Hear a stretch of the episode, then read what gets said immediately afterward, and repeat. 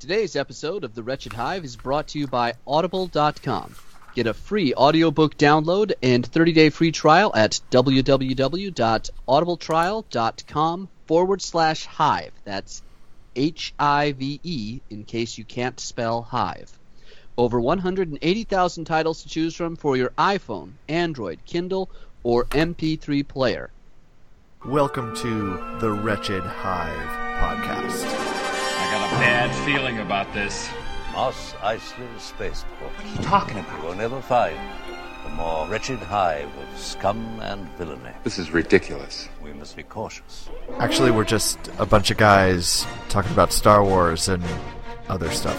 I'm looking forward to having some real talk with some real folks. That's good news. I like the sound of that. Ewan McGregor might be involved in a Star Wars project. Ewan or Ewan? E- Ewan, Ewan, Ewan? Wait a minute, is this a spoiler? Ewan? This is a spoiler. Ewan? Wait,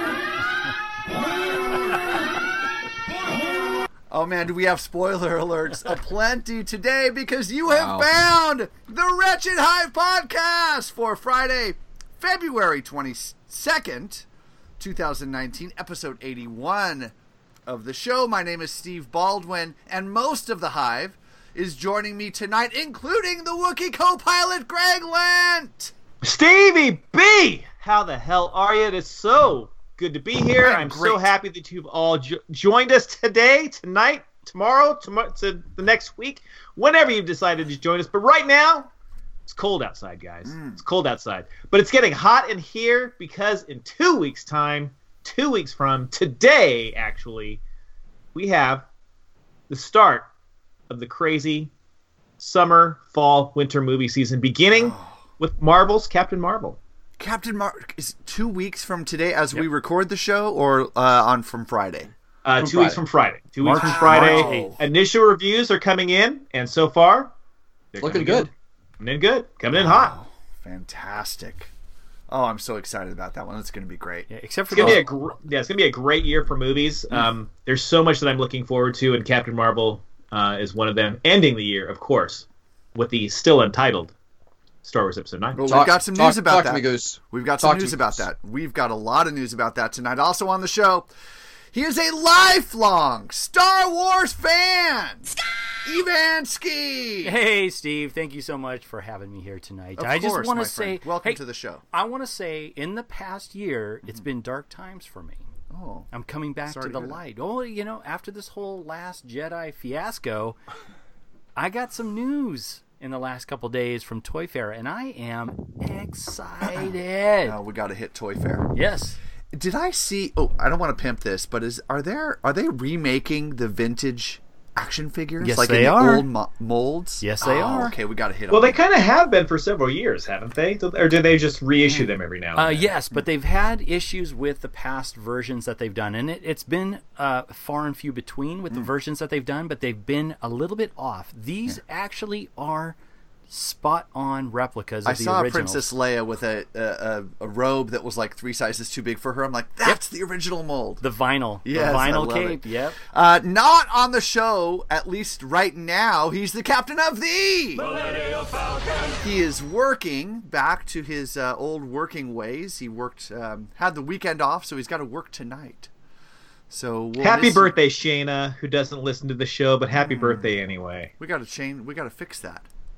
She's one of the wretched wives. She needs to stay up on the news of of that is always broken here on the Wretched Hive podcast. Yes, yes. I, I'm happy if she just makes the occasional video camera appearance to smack Nico in the forehead while he's talking to us. oh, Ah, that's a great point. And you know that voice. And finally, I know, Jesus. This podcast became the darling of Silicon Valley.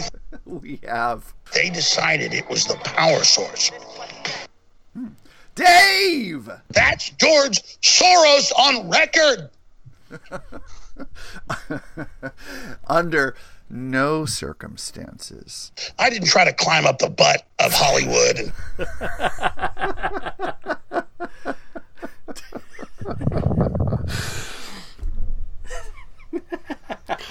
Should you ever? And all the rest of your weird ass crap. And I mean, You can't do anything ever, because you're a Oh. devil. ever You've chosen the wrong side and you're going to be destroyed. call him. If you're a whale, you're fighting a big squid 10 times bigger than you. And so now you get the full, the full heat loads. See, it's just, oh, it's only started. Potter. Uh, It's kind of like uh, missile command. You can hit those buttons as fast as you want, but more missiles just keep coming down. uh, I can't wait to hear the story on this one. Dude, I'm dude, what the hell do you do with your life that you find yourself? I don't know. That's our buddy and and just whack ass conspiracy nut job Alex Jones just being magic. I was gonna say oh, that Is totally that sounded. Alex Jones. Yeah, yeah. Oh, we need to have him on the show. No, we do not. He He's doesn't- got he's got some free time, so Oh my god. That's the fastest way to get mm. banned off of most social media platforms, is my my guess. But at any rate, good afternoon, good evening, good morning to you, wherever, whenever, however you are listening to us out there. We are four by four tonight. We might be five by five by the end of the night, but we'll see. Thank you to my favorite rebel scum, Steve Baldwin, as always, for introducing and hosting the show. You're very welcome. And here's the thing I've been thinking about. So we're in this this kind of countdown march, right? This kind of checkoff for when are we going to get the first nugget about episode 9? When are we going to get the title? And the snarky question that I want to ask without an answer, this is rhetorical. Are we going to wait longer for the title for episode 9 or were we going to wait longer for Scott to break down and buy Star Wars episode 8 on Blu-ray? but the serious the serious question I have because this is what occurred to me over the weekend when I was thinking about it. Wouldn't it be fun if Lucasfilm just decided to troll fandom and never actually reveal what the title was until the movie opens? They don't really have to. They can just market it as Star Wars Episode 9, December 20th, 2019. And what occurred to me when I asked myself that question was it might actually be better for the whole J.J. Abrams preserving the mystery of what's going to happen philosophy. Mm-hmm. Because box this, that he's yes, for. because the second they reveal what that title is, we're going to look at every frame of footage and look at it through the light of whatever bullshit title it is and try to interpret what that footage means. So would it not actually be more enjoyable for fandom if they just said Star Wars Episode 9 and here's your obligatory 90 second trailer of things that now make no sense to you whatsoever? You know, Dave, it's funny that you bring this up on the show, and we this you know we don't talk to each other usually and pre-plan the show, other than than Steve puts together show notes that nobody looks at. Um, but I I mean this in all seriousness. I I It's have just it's just fact. same- It's just fact. I don't know why he thinks that's funny. It's just factual. I had this exact same thought today, Dave, and it's and we must be just on the same wavelength through the show or whatnot. But I mm-hmm. was t- thinking it like I wouldn't care if they just went all the way to release date with no title announced. Just market it as episode nine Yeah. all the way up until December twenty, and I'm still walking into that theater and buying my ticket and sitting my ass down and going, "Oh, it's Star Wars episode nine. Fuck you, nerd! I'm just uh, I'm just totally happy to be there." Because I'm pretty sure when episode three came out, Lucasfilm at the time adopted a fuck you nerd marketing strategy. I mean, it was episode three, Revenge of the Sith, but the trailers were just like 20 seconds of clips. There's no voiceover, there's no setup. It's just like 20 seconds of lightsabers whizzing around the screen and then a title card that said episode three, uh, Revenge of the Sith with the release date. Mm-hmm. Fuck you nerds, you know you're coming. Mm-hmm. Mm. Huh. That's right. Well, we've got a The, lot da- of the downfall to that argument, though, Hmm. is the toys. They've got to put a name on all the toys. oh, we've got news about that. Yeah. Do they? Or do, can they just say Star Wars episode nine? Well, they don't. They don't have to, but they do. So I, I could say something. I'll, I'll wait till we. Yeah, talk let's hold off yeah, on we'll that. and uh, yeah. and if you have ever had anyone say to you "fuck you, nerd," give us a call. Let us know what you did about it. And, Voicemail. and if that doesn't get a phone call, nothing's going to. Oh man. I would say all 13 of our listeners have had that said to them, and we're all proud of it. yes. Uh, our the Wretched Hive hotline is 562 455 4483. That's 562 455 Hive. That's H I V E. In case you can't spell hive, losers. You goddamn right. And you can also find us online at www.thewretchedhive.net. Find us on Facebook, although I don't recommend it. Facebook.com forward slash Wretched Hive Podcast. You can find us on Twitter at Wretched Hive Pod. You can email the show to show at thewretchedhive.net. You can uh, also find our app on the Apple App Store. Just search Wretched on the Apple App Store and it comes right up, or Wretched Hive Podcast. We're also on Google Podcast, Stitcher, and of course, the best way, and the best way for us, for you to listen to the show is through Apple Podcast, because the more listeners we have in reviews on Apple, being sort of the home of all podcasts, the better it is for us. So leave a review if you get a chance on Apple Podcasts. We sure would appreciate it. All You know what you can do as you're sitting down, though, for everybody. I'm sorry to interrupt, Steve, but you know what you can do as you're sitting down to dinner with the family and everything. You download the Wretched app, and this is what you can do. As you're sitting there eating your spaghetti and meatballs, you can just bust out the app and whip out one of these. Just go, hang on, it's coming. oh god damn it! And then Bob Iger thing is not working now. God damn it! Oh. Well, I got Damn covered. you, Internet! Liger. Damn you! We need to fire the web developer. Is what we need to do, or the I app think we need to fire we to whoever installed the Wi-Fi in your house. Is what we need to do. All right, Absolutely not. let's get to some news, guys. From ABC News World Headquarters, this is ABC World News Tonight. No, it's not. It's Star Wars news with the Wretched Hive. So be it. That was like Craig Federighi, Federighi, uh, uh, the Apple guy uh, on stage when when the when the app when the iPhone doesn't do what he wants it to do on the, the live exhibition. On, you know, he's like, "What Totally do I crashes do?" right there. He blames the Like, "Fuck." Wi-Fi. Oh, yeah. Yeah. I cherish those moments. Guys, we have a ton of stuff to talk about tonight. I, I we've got enough for two shows. I there it is. Slight delay on the old Wretched app there, but uh, well, in the next update of the Wretched app, I'm going to build all that stuff in so it's local to the phone. But um, we'll we'll get that done next time, no problem at all. But um, guys, we have a lot to cover. We're going to start it off with the recent Disney quarterly earnings call. Somebody that we know very Whoa, well. slow- on, Nothing. Nothing. Slow down, Star Steve. We don't- excitement like fucking earnings call. We, we don't want to rev the audience up right out of the gate, Steve. That seems like a bad strategy. Oh, you know our fans are big fans of Bob Iger. You know we have to hear from Mr. Iger every now and then. So, but you know, he talked about a lot. It was a wide-ranging conversation. I only had to listen to a 45-minute call to pull these quotes out. So usually they're 2 hours, so for some reason this one was shorter. Uh, but That's what she Mr. Mr.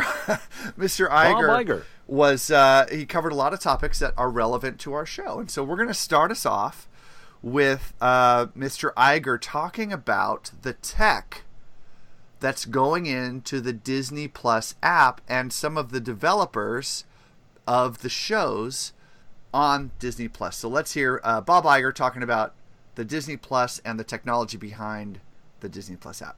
We have a number of great creative engines across our company, all of which are dedicating their talent, focus, and resources to develop and produce strong content for the Disney Plus platform.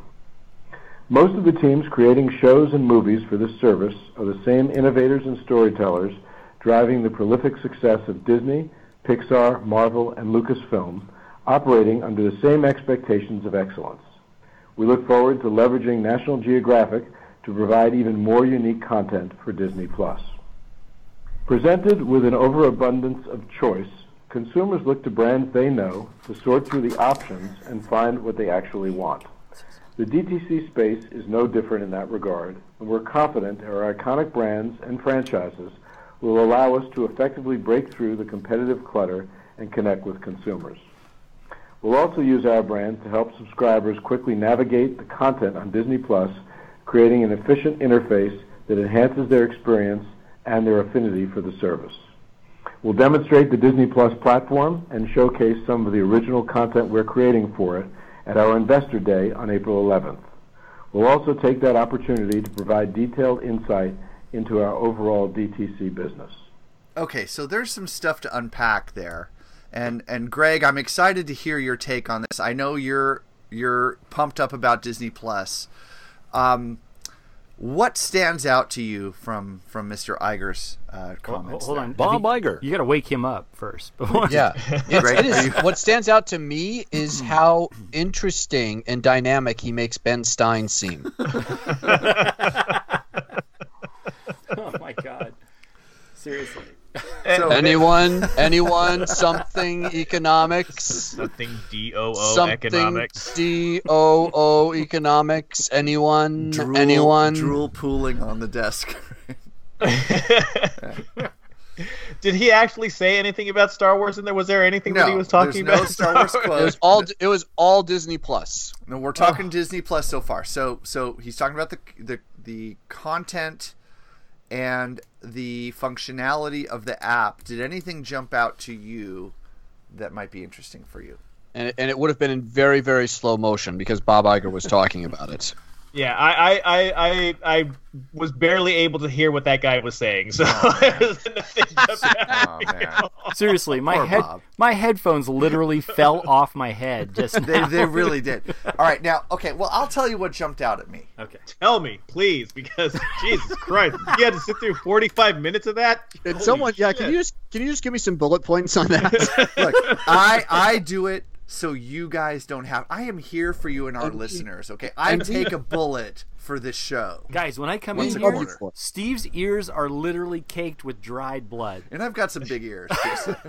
All right, so here, here's, here's. I'm just gonna pull one factoid out of that quote Okay. that I think is relevant to what we're talking about here. You, you could say pretty much show. anything, and we would all believe you because we all zoned out in the middle of that guy talking. He said, "We are going to demonstrate the functionality and some of the content on the app on April 11th."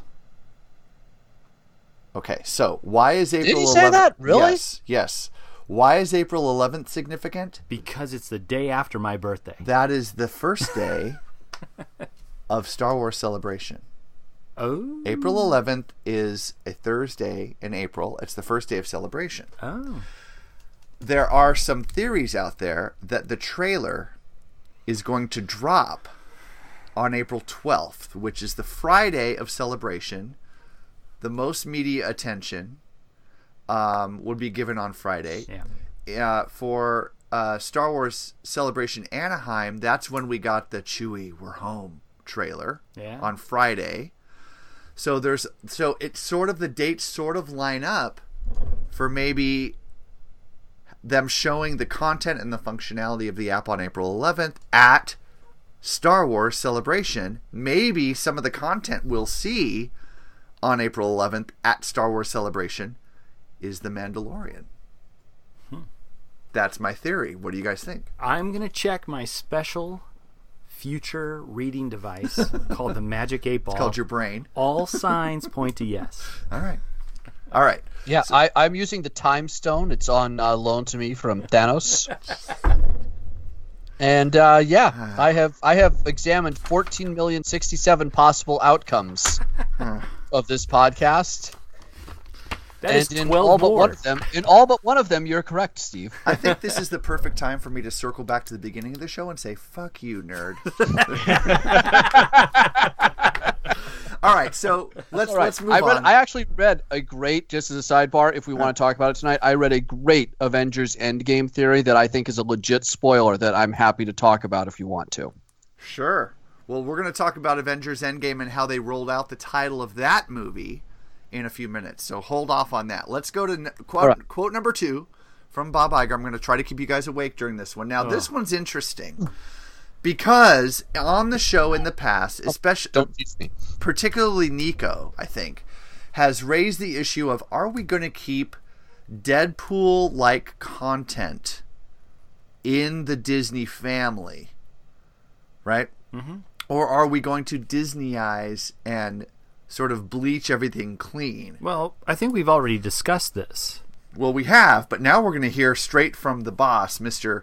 Bob Iger. Bob here. Iger. He's going to talk about the question. Let me set this up. The question was about ESPN and whether or not Disney would ever champion sports gambling Okay, so I'm going to play this clip. The question is about sports gambling and how adult content, including Deadpool, might change now that Disney and Fox are one. So check this out. Doug, I well, I understand the sort of connection you made to gambling and to Deadpool. Um, I think that we're looking at them in very different ways. I don't see the Walt Disney Company, certainly in the near term, uh, getting involved in the business of gambling and, in fact, by fa- facilitating gambling in, in any way. I do think that there's plenty of room, and ESPN has done some of this already, and they may do more, to provide information and coverage of sports as a for instance that would be relevant to and of particular interest to gambling and not be shy about it. Basically, be fairly overt about it. But getting into the business of gambling, I rather doubt it. We do believe there is room for the Fox properties to exist without um, significant Disney influence over the nature of the content, meaning that we see that there is certainly popularity amongst Marvel fans for the the R-rated uh, Deadpool films, as for instance, we're going to continue uh, in that business, and there might be room for more of that. And uh, there's nothing that we've really seen in the Fox either library or in the activities that Fox is engaging in today from a standards perspective that would be of concern to us, as long as we're very carefully branding them and, making sure that we're not in any way confusing the consumer with um, product that would be sort of either Disney product or the more traditional uh, Marvel product. Without significant influence from Disney on the content. You heard it from him directly. I think we're still going to see rated R stuff coming out of Disney, including Deadpool and other stuff that we love on the show. Sure, I never had a doubt about that, but I know Dave's going to jump all over this. So just give me one second, Dave. Um, all right. So just real quick, we've already kind of confirmed this. The problem is, is now we have to listen to a boring ass Bob Iger talk about it. So, mm. yeah. Bob Iger. So my my problem is, is the biggest issue I have with this whole thing, and mm. you, Steve, listening to 45 minutes of this, is there was no counterpoint with Ryan Reynolds in this. It would have been so interesting if he was up there at least cracking his normal jokes. Because my God, he would have annihilated Bob in a sweet way. But seriously, if you go and look up anything with Ryan Reynolds on his Twitter feed about the Disney Fox merger over the last year and a half, it's phenomenal. I mean, we're talking Photoshop pictures of him being escorted out of Disneyland with security saying, I guess you really can't blow the Matterhorn. Seriously. That's amazing. Why wasn't what he is at this... Why don't you give him a plug? What's the what's the Twitter handle? Oh, his um at VancityReynolds. Please go follow at, at Van, Van, City, City Reynolds. Reynolds. Okay. You will have it, the best and, time.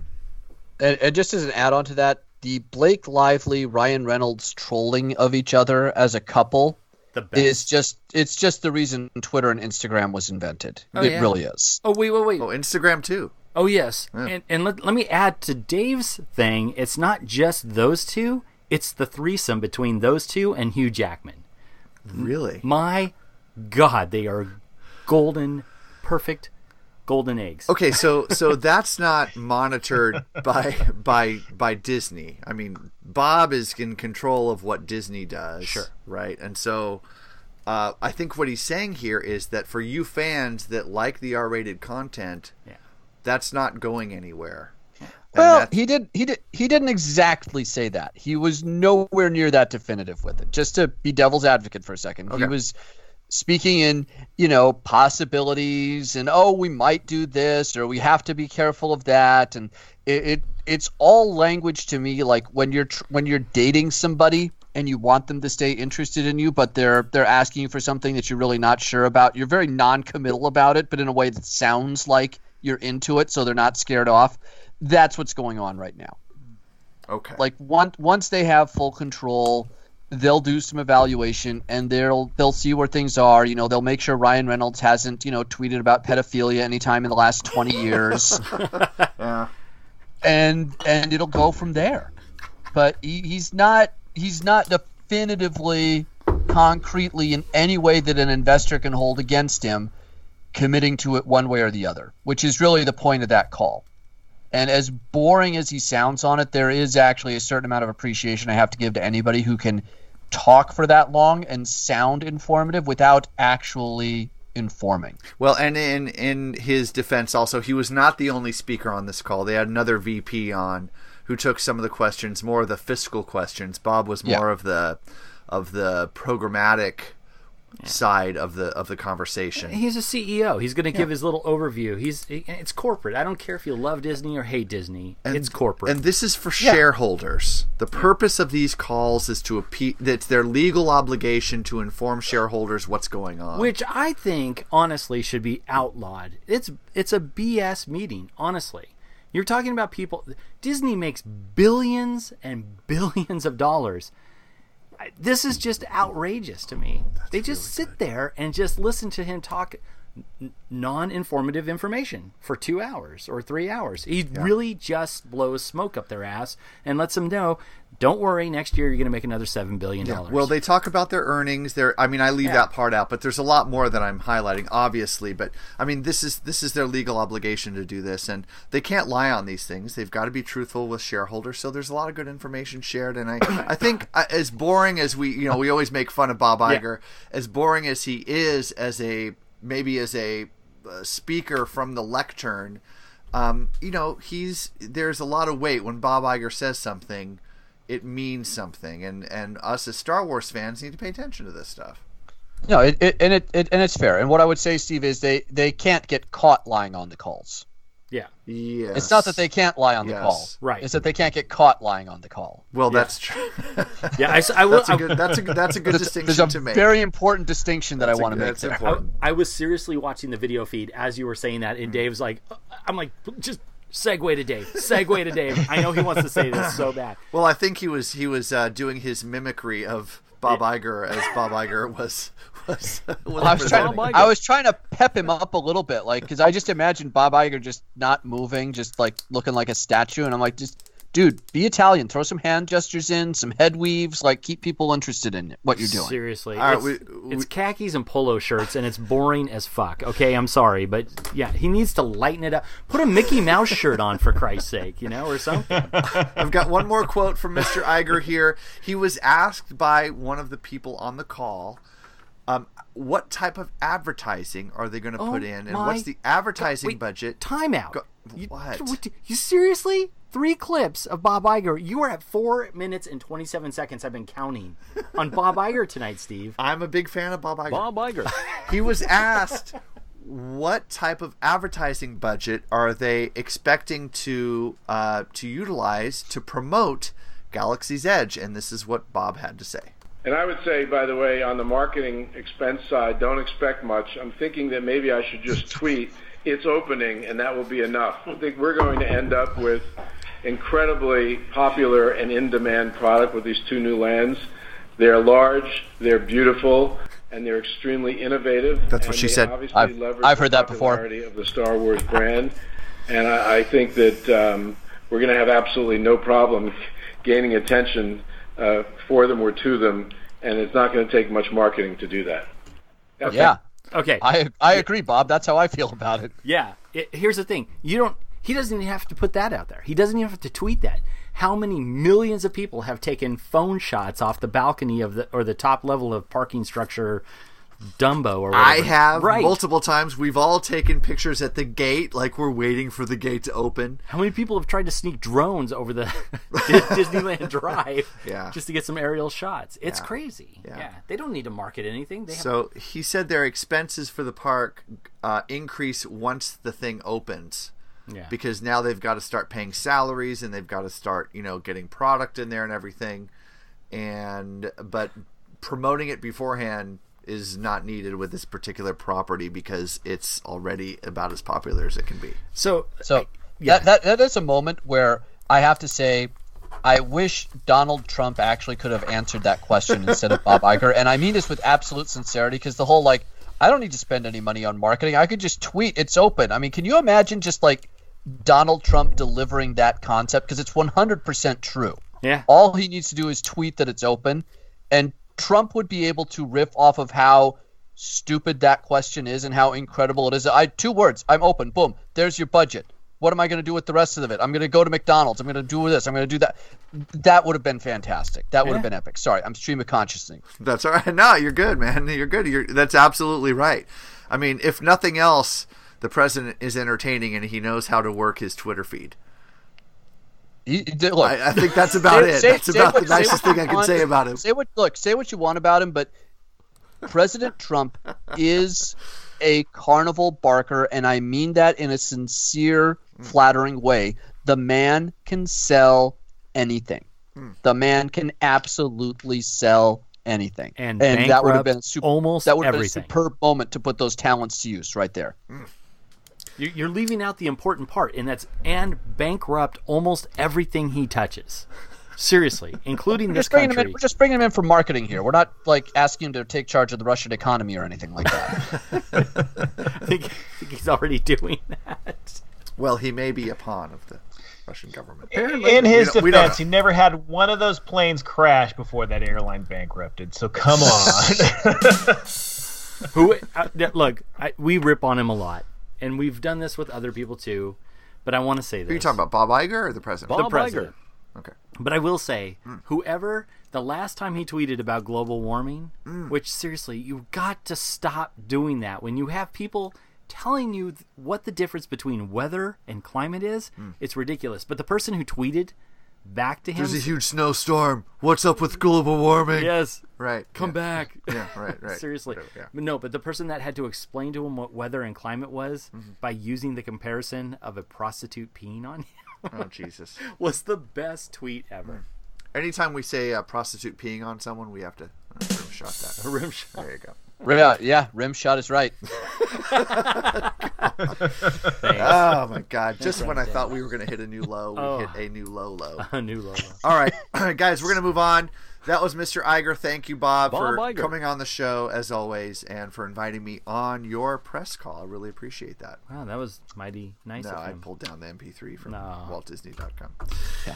Um, See, see if it's not allowed on that press call under the terms and restraining order.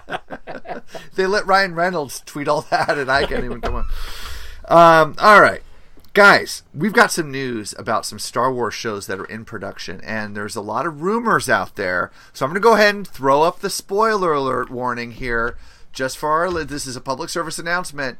If you don't want to be spoiled, don't listen to this next segment. Here it is.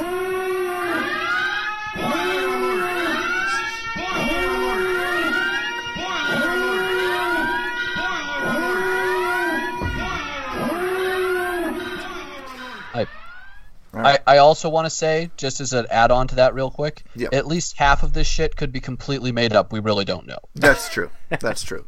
Because our our uh, key news sources are just random internet websites. So source To be true, Which, we which source it, may or may not be run by the Chinese or the Russians. All right. Well, uh, whether they're Chinese or Russians, I cannot confirm. But EastCoastMovieGuys.com are reporting. that sounds legit. That sounds like a real site. Our legit. reporting One step removed from the Washington Post. I'm sure that's legit. from Star Wars Newsnet. Now, Star Wars Newsnet usually has pretty good sources. I, I've got to say they've been accurate about a bunch of stuff over the years Okay. with Star Wars stuff. They are saying that Disney is developing an Obi Wan six part series starring Ewan McGregor. This is again, I'm reading from EastCoastMovieGuys.com, but this is quoting the article on Star Wars Newsnet. Lucasfilm and Disney are planning on bringing the beloved character to the small screen with a six-part limited series centered on the character, some by, sometime between the events of Star Wars: Revenge of the Sith and Star Wars: A New Hope. Ewan is the perfect age for this. Yeah. It has to happen. We've talked about it on the show. It's been a while.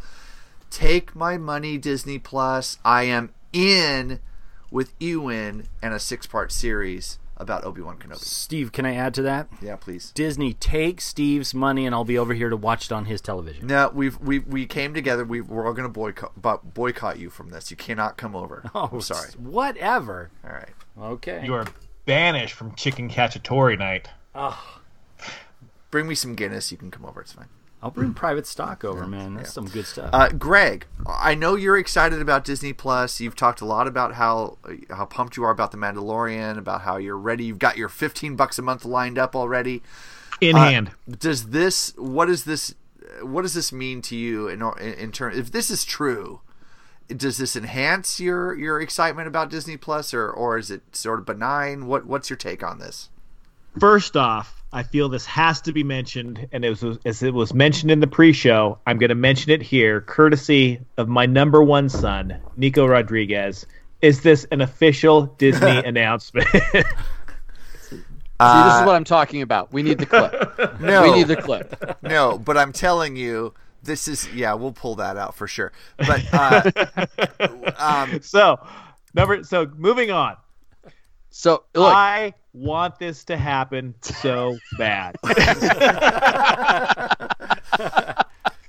if we When I- go back, when I- when I so when I found that clip, I was like, I have never heard of this fucking website in my life, but I'm like, I have to share it because Greg and Steve will just instantly, instantly drop what they're doing and stop drooling as soon as they and start drooling as soon as they read this. this has this has to happen, you guys. You went, there's we- it's we're in the window for it right now. Yeah. It's perfect. Yeah, if we if we go back to the early shows when I was talking when we first started talking about like the the Star Wars stories as they were called as they came to be known, you know, before Rogue One, before Solo, when they were still developing a, a Boba Fett movie and talking about what Obi Wan and everything like that, I said, let's make you know, a man with no name trilogy s type of picture. You know, the old spaghetti western, the Clint Eastwood, the the good, the bad, the ugly, something like that. Just with Ewan McGregor, Ewan McGregor in the desert, you know, making Adobe, whatever he's doing. um, and, but this make it a six part, and now you're like full on in kung fu walk the earth territory. So now I'm like, I am so in on this. Oh yeah. yeah. Yeah, Scott, imagine him in a six-part miniseries, an hour long each, fast-paced, Yeah. as fast as he can make the Adobe. I forgot about that whole that whole reference. I'd forgotten about that. But I mean, this this would just be phenomenal, right? It would. Uh, they could edit this uh, Tarantino style, and we could get some great fast cuts of him making the Adobe, but like a bad motherfucker. But do you do you remember though that um that we oh shoot I lost my train of thought. no, no, no, it's Um, Yeah. We talked about how. Oh my god. Uh, I totally lost my train of thought. I had a point to make and it. I'm drinking rum and it's bad. it's it's potent. It's good. This is where Steve notes the time and cuts everything out that I just said. This is this is how you know it's working. yeah. Dave, you you threw this into our show notes. Is this are you pumped for this? Do you think this is a good idea or is the Obi-Wan thing sort of done for I you? think it's a fantastic idea. Yeah. And I it is such a fantastic idea. I am scared as hell that they're just going to find a way to screw it up. I really am. But the idea of you know a, a six to twelve hour, depending on how long each of these episodes are, a six to twelve hour story of Obi Wan on Tatooine, the man with no name, Kung Fu walk the earth, like it. The potential is so amazing, so amazing. I loved in the Star Wars comic series that Marvel started doing when uh, Luke found the journals of Obi Wan, and he would read back on Obi Wan's adventures from time to time on Tatooine. You know, dealing with sand people or saving a young Luke's life, and it, it, I was like, this is such a great unexplored story area. I was I was really wishing they would just do a spin-off comic of that. And the fact that they didn't made me think, oh my god, maybe they are holding out for an Obi Wan movie or something. Yeah. Dave, I think what it what it is a sign of is that Disney is going to look to the Star Wars property as perhaps being more of a I don't want to say TV driven, but a streaming service driven property going forward hmm. than a cinematic driven hmm. property going forward. Marvel is a cinematic property that's going to have TV spin offs or offshoots, if you will. Star Wars may be the other way. They do have a kind of movie through line that they do, but it goes at a slower pace. And the core of this is TV stuff because we are all, with the exception of Scott, signing up for Disney Plus. That's because I got all you guys signing up. I'm at somebody's house. I'm there. you can ban me all you want. I'll break in, No, you're motherfuckers. Um, Bring Guinness, you're in. Dave, yeah, I'm, I'm here. Um, so yeah, I'm on board. I actually am. I'm really on board for this. I think it's a fantastic idea. If this is actually, you know, legit, I'm there. I mean, Ewan's going to knock this out of the park. He's a fantastic actor. You got a, a company like Disney backing him up. It's it's a great idea. I want to say that with all the turmoil that's been happening and, and talking about Solo and how things have kind of been mixed up, I, there is a rumor out there that somebody has been talking about the possibility or the potential of bringing in something that we've just heard about, and I know Greg loves talking about it. Uh, Darth Plague, Plagueis, Pl- Plague, Plag- Plagius. Pl- Plagius. You were gonna, you were So- gonna do it. So it's catching idea- on, guys. It's catching on. I know. I was trying to go down his road, but I couldn't do it. Um, I am I am so embarrassed to be here right now. So a Darth a Darth Plagueis series. Yes. You're hearing is potentially in development. I'll, I'll dig up the site. I was checking it out, and I thought it was fantastic. I'm like, Hmm. wow, that would be actually kind of an interesting backstory to everything that we've kind of been given so far. We've only heard from a certain point of view, right, uh, from the Emperor, what this person was like, and Hmm. it would be a very neat backstory to the entire history of the Sith. And I think that would be a kind of a fun idea on top of this Obi Wan. Well, just think if they if they drop all if they d- produce this thing and it's six episodes and they drop all six episodes at once, like they're some like Netflix series are want to Yeah. do. Uh, it will be a day long remembered Yes, that will. I will sit and wa- and I'll take the day off of work or whenever and I will just watch that whole thing. so I, it- I, I cannot wait for this. a series like this now they can do any format they want but a series like this typically like netflix would be a 52 minute roughly an hour you're talking a six hour binge right there Yeah. they have the potential of doing more than that Yeah. you know, some of these game of thrones episodes have what hour and Oh. 15 minutes Oh, yeah. hour and 20 minutes Yep. There's you got potential for some serious cinematic television right there All right, well let's that's a nice segue to the next story I've got, which is uh, uh, ScreenRant.com put together a list of every Star Wars show that's either confirmed or rumored coming to Disney Plus. So so let's let me run down this really quick. So the big one we know that Greg has a boner for. I think we all i think we all do Yeah, Let's we be do. fair. We do. Yeah. The Mandalorian. Mi- mine bigger than than it should be though. Well, it's, it's not. it's You not- said it. it- It's not even three quarters. It's like five. It's like you know, nine tenths. Um, the Mandalorian. That's that's huge. That's going to be a big one. All right, number two. We know in production Rogue One, the Cassian Andor Yeah. focused prequel. Okay, Fact.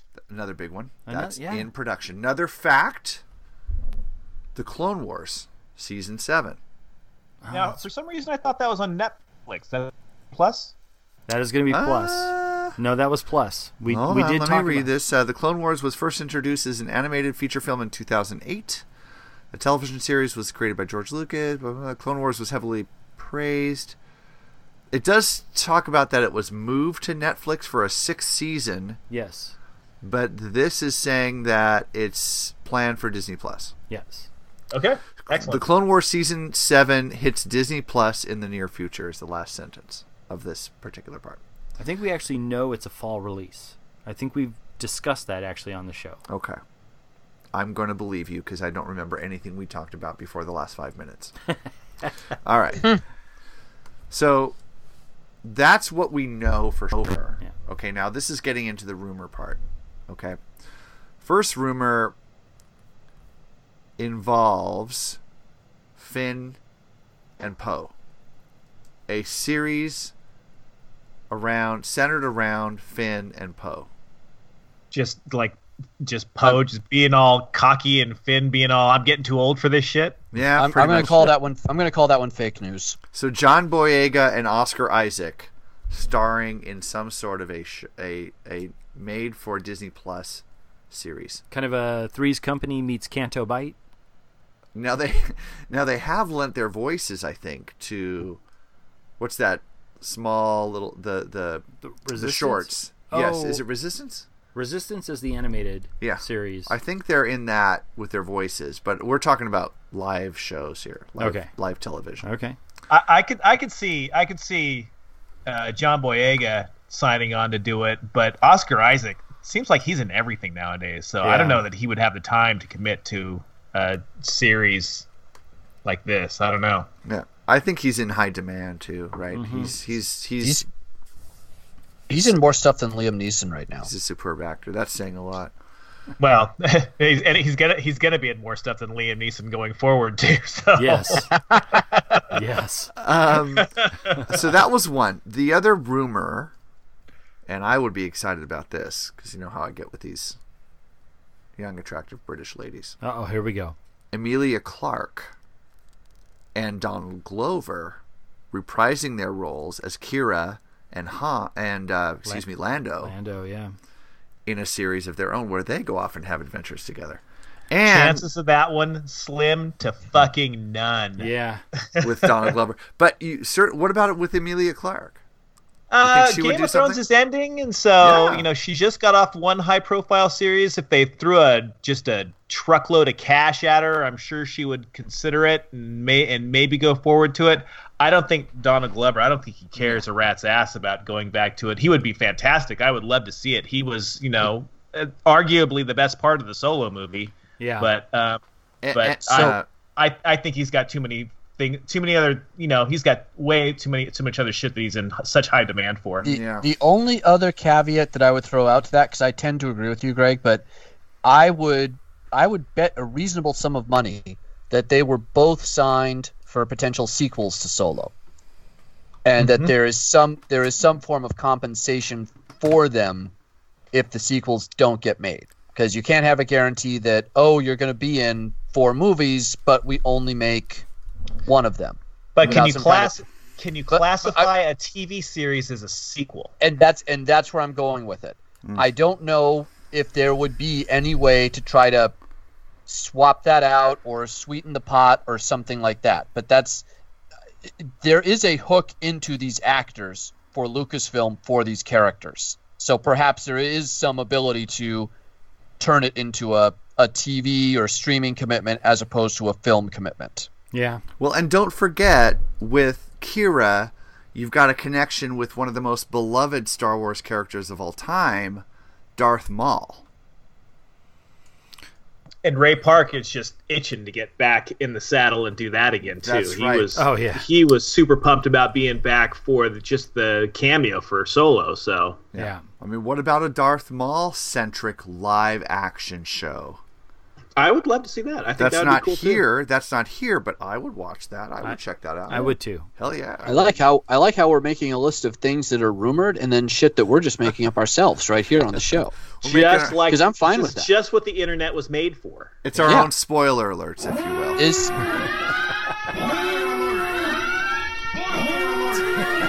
I can't shut it off. Oh my god. is there is there anything starring Anthony Daniels? Oh no, but we've got a story about Anthony coming up. Oh, wait a minute. If There- you've ever had a story about Anthony Daniels, You know what? Let's let's talk about that now because it's at the end of the show. But there is a new game coming out. I think I might have mentioned this maybe off the air or at the end of the show last week. Video game? Well, it's it's um, ILM's X Lab is producing a Porg centric game. Yes, you can have a porg. Narrated by Anthony Daniels as C3PO. It's basically my hell. A Porg centric game with Anthony Daniels. It's my fucking hell.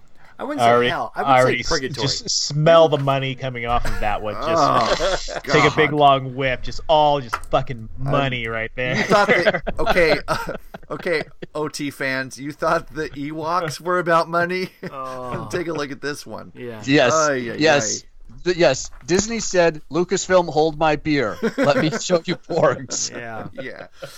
Yeah, so that's legit. That is in development. That's in development that, right now. that X Labs, they're the same outfit. They they have made a couple of that have been pretty well regarded, but very low distribution virtual reality. I guess you would call them games. They're you know I don't think there's really much game content to them, but they they they made their name over the past couple of years. Very impressive looking. I just don't know that don't know that they know what to do with this technology so much right now. So This is run. This is on road to roadtovr.com. So this is a VR game. road to Roadtovr.com. Uh, ILM X Lab Star Wars Project Porg. Um, God help me. VR, VR stands for very randy. well done. Uh, virtual pet experience comes to okay. It's on Leap One. It's on that little handheld game for little kids. All right. okay, not- t- to be fair, that's fine. I'm in if you oh. actually can barbecue a porg and eat it. Chewy wanted to. I know. Yeah. He wanted to. Uh, that Hollow out the inside of it and wear it like a condom. That's what I want to do. r- quick, quick summary here. Quick summary. It Wait, just got did you dark. just say hollow That- it out and use it like a condom? It just got That so is dark. so so wrong and dark. just seriously.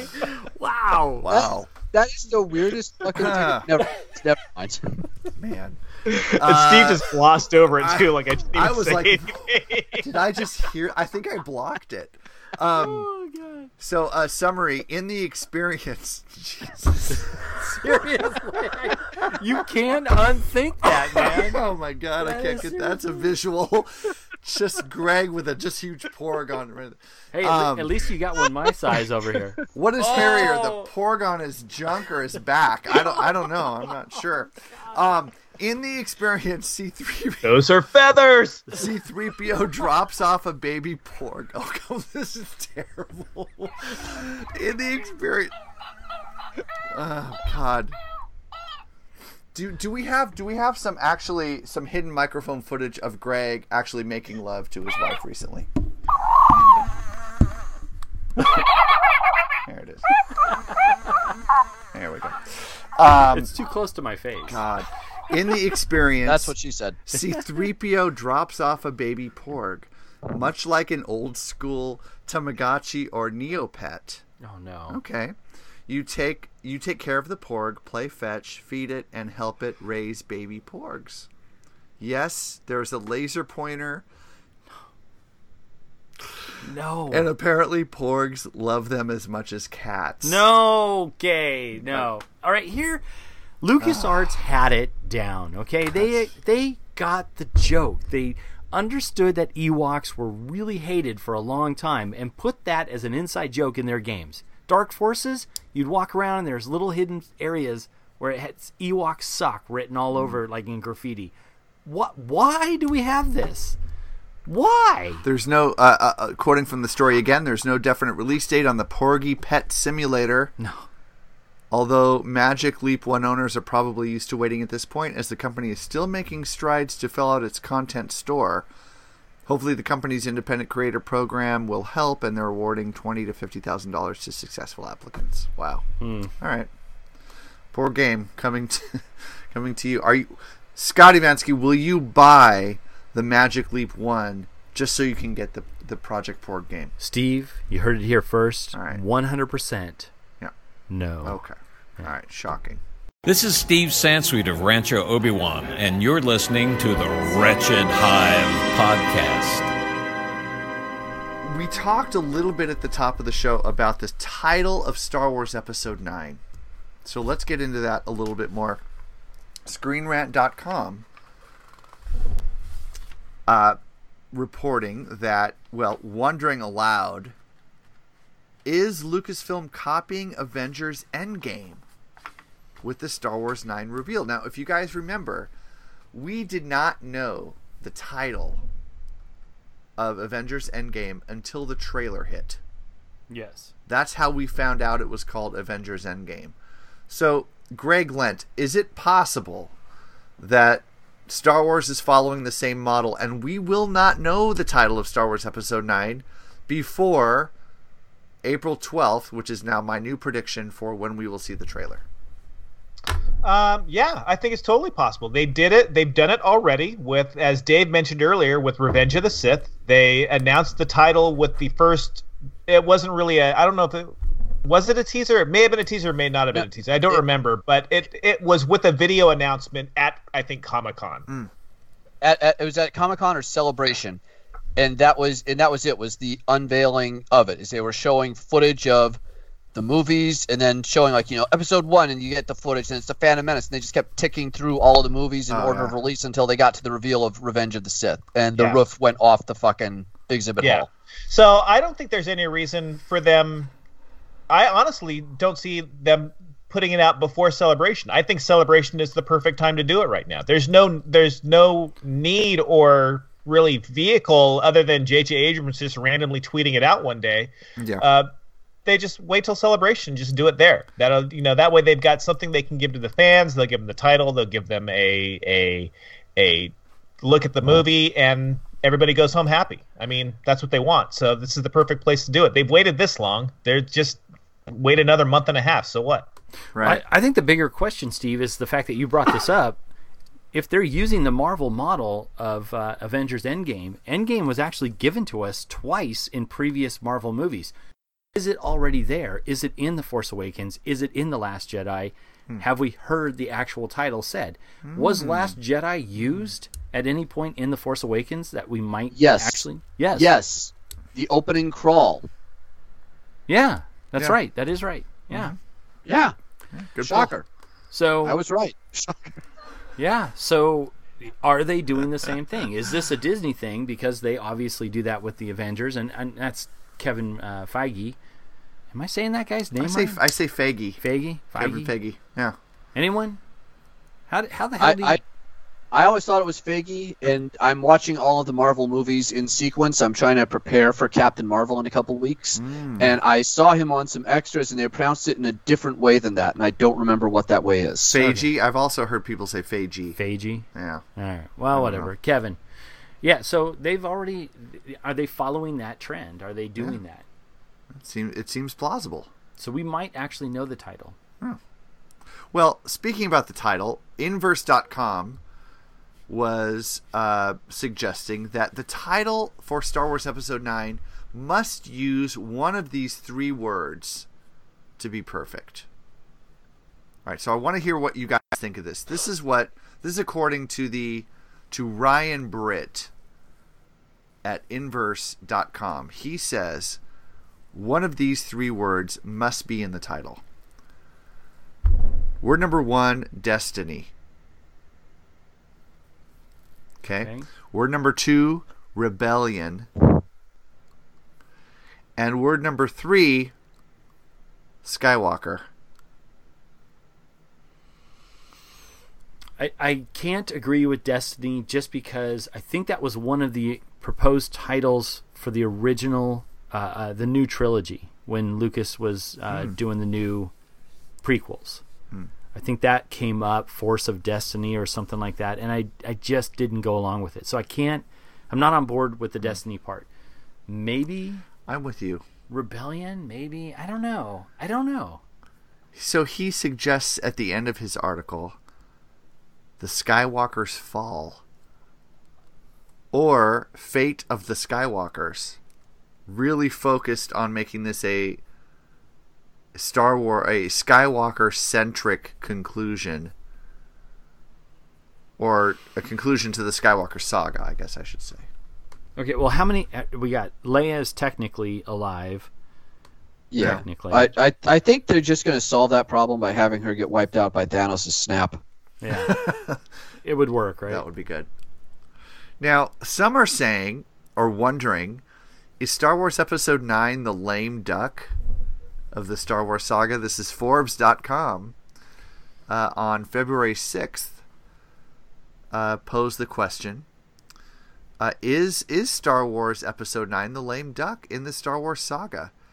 And certainly you can see the, the, the thinking behind this. It's like, will this appease fans, or i i or is this film doomed to to just be like nothing and a meaningless part of the saga? I, I, my hope is that it's not, and the reason why I'm saying this is there are enough questions that have led us as this group to argue this point for the last year. This last Jedi madness that we've been going through, you know, obviously split about how we uh, we see that movie, but I'm hoping that the problems I find with that movie aren't answered in that movie and that I actually get some real answers in the last movie. I really hope that there are I mean you have the whole Rey and Kylo thing that could end up being one of the most badass moments in this in this trilogy. I don't think it's a lame duck movie based off of where the first two films are leading us. Scott, I am here to assuage all of your fears and tell you that nobody has ever wrapped up a storyline better than J.J. Abrams. And, and let me just let me just throw this out here. Have you seen Lost? Why are we why are we worried why are we worried about it being a lame duck? The last time J.J. Abrams wrote and directed a sequel to an established studio big league property, it went great. I mean, everybody loved Star Trek Into Darkness. Yes. Yeah, that was the bee's knees and the wasp. Oh fuck, we're screwed. The guy, the guy's track record is a lot flawed. Actually, very flawed. Yeah.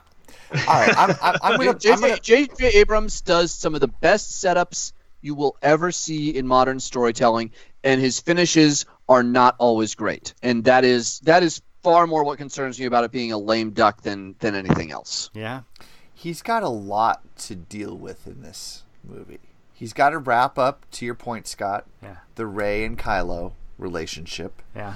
He's got to put a bow tie and wrap up the the Skywalker saga. Right. We've talked many times about how Star Wars is a is a is the story of the Skywalkers. We've wondered aloud whether or not Rey Kenobi is actually Rey Skywalker Okay. in disguise. minus our perceptions, minus our discussions that we've had, mm-hmm. and minus the fact that they've told us certain things that could be complete PR bullshit. Hmm. Let's just say, in theory, which we've discussed on the show, that they didn't work together, JJ and uh, Rian's Johnson, uh, to get this story to, to you know, part one to part 2 here, or part seven to part eight Right. uh, to flow fluently, let's just say he does have to sit there and work out some problems that Rian decided to change up in his vision. I'm hoping that's more of a challenge to him than his typical wrap up things. I, you know, I loved Lost, but I had a lot of problems with the way that series ended. Where I think we've had discussions about this. I also have problems with Into Darkness. I have a problem with the way that J.J. Abrams handles certain material when it comes to conclusions and wrapping up series or getting to the next level in a series. I'm hoping that Rian Johnson actually challenged J.J. in this. Okay, we have talked about on the show previously about we actually had a segment making fun of Rian Johnson having to explain things. Mm-hmm.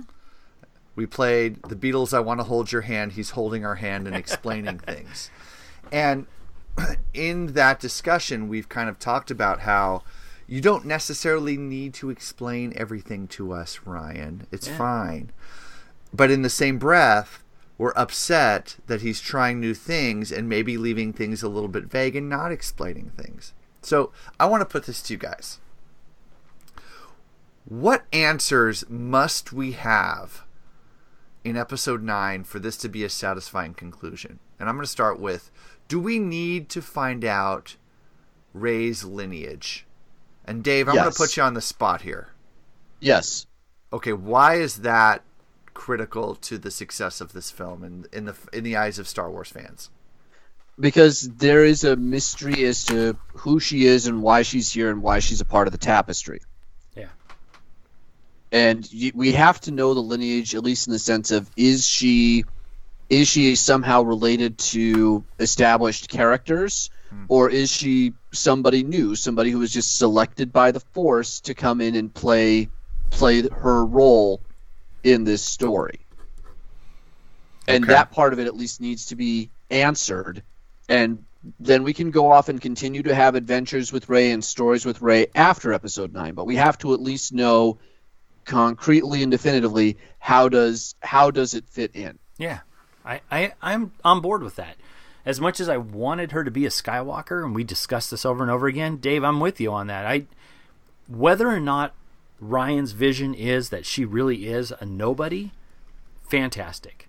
But The problem with the movie that I had was that we don't definitively know. You can't tell me over and over again that just because Kylo said it, it means that that is exactly it 100% concrete proof that she is a nobody.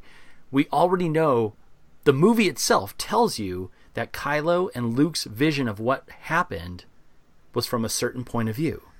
So is Kylo telling Rey the actual truth or is he being manipulative in this case? Greg, I, I want to hear from you on this because you tend to be the contrarian with these things. It, it, it, I, I know you like when things don't go the way you think they're going to go, to quote Luke as closely as I can at this Mhm. late hour with rum in my system. Do you feel, how would you feel if we walk out of the theater and it's still in, tr- in, in true J.J. Abrams style, if it's still unclear about Rey? Well, I, I, I'm going to be a little bit contrarian, but not really, because they is is is the answer, and I, and I know what the answer is for me, and I know what the answer is for Scott, and we have differing points of view on this. But is the answer they gave in the Last Jedi is that not enough? Can it is it is it a bad idea to say that Rey is not a Skywalker, is not has nothing to do with that lineage, that she's her own person, that she's standing on her own, that she's risen up from the from the nothingness to become the great hope for everybody. Is that a bad thing? I'm going to say no. She doesn't have to be a Skywalker. So no, it's I, I I'm not going to be upset if they if they don't answer it because I feel they already answered it. Scott, what? How do you walk out of the theater if Rey, if, if we find out definitively that she's not a Skywalker? I think if it's definitively yeah. told as a story as a whole, we have the answer. My argument with Greg on this is that you can't just say the movie The Last Jedi told you so. You have to go into it with a little bit of doubt because of who's telling you this. It's not Rian Johnson who's telling you this. It's the character, the words are coming out of this person's mouth. It's a person who is deceiving and deceptive the whole time. You can't. And it, yeah. I'm sorry, Scott. I thought you were done. Go. Ahead. No, go, go, ahead. No, please. No, I was going to jump in and just say, I think there's a good parallel to be had with the classic trilogy, in that in Empire, Vader says, "I am your father," and that was a big question for three years for those of us in fandom. You know, pre-internet days, all we had was our Bantha Tracks newsletter that we got from uh, from Lucasfilm every now and then. Was Darth Vader actually telling the truth? Right. And that was a big question to go into Return of the Jedi. Like, is that true? And Return of the Jedi clearly and definitively answers that once and for all. Right. So and there would be, I'm just saying, there would be a, a structural symmetry story wise mm-hmm. if mm-hmm. that happened here. And it's it's a bit of structural symmetry in that you have, you know, Luke and Vader, hero and villain of the storyline, having that moment in Empire, the second movie, and then you have Rey and Kylo, the hero and villain, having that parentage or lineage moment in the second movie of the trilogy. Is Kylo the villain telling the truth, or is he the unreliable narrator? Vader turned out to be the reliable narrator. Remains to be seen about Kylo. That's that that is totally 100% fair. Now, so here's the catch with that though is that everything we saw in the last Jedi as much as it mirrored what we saw in Empire, it also flipped a lot of what we saw on its head. We got the feeling that we were watching the next Empire Strikes Back because oh my god, it's so different and there's so many new things, but it really did take things figuratively and literally and flip them upside down. Mhm. You got here, here's a really weird contrast and comparison to this. The Walker scene is almost identical, except it comes at the very end of the film as opposed to the very beginning of the film. And instead of getting the rebellion's ass kicked and have to flee, they technically win. They do flee, but they do beat them in that sense. They do create this existing rebellion mm-hmm. or resistance that now becomes the rebellion again. Well, they win because the mission is to just simply survive. Survive. Well, yeah. Because the odds Yeah, are so much against them. They they won by not losing, which Yes. was Right. exactly General Washington's strategy back in the the rebellion days of the American colonies. And it, Just- really quick, uh, if you want to look up more about Star Wars symmetry, highly recommend uh, Google Star Wars ring theory. Star Wars ring theory. Uh, it'll blow your mind. Okay. There's there's a lot more to the symmetry than than uh, we've alluded to in this show. But Scott, go ahead. I, I love that. I definitely have to check that out because one of the things, and, and I know I got some fellow comic book nerds on here, and I know that we're all fans of The Watchmen. The Watchmen graphic novel is one of the most amazing symmetry ridden books ever. I mean, seriously, ever. If you ever want to see something that will blow your mind, go in and hmm. focus that. But that book and the concept of what that did kept my mind open. As much as I disliked a lot about The Last Jedi, there's still a lot open for me on it. This is going to be the most positive thing I'm going to say about this movie. It's still the middle piece, and we have questions that are unanswered, and I'm excited to see where it's going to take us. It still made me frustrated and angry, and we have all had those arguments multiple times over the last year, but I want to see where it goes. And that's where I give Rian Johnson a lot of credit, except for Canto Bight.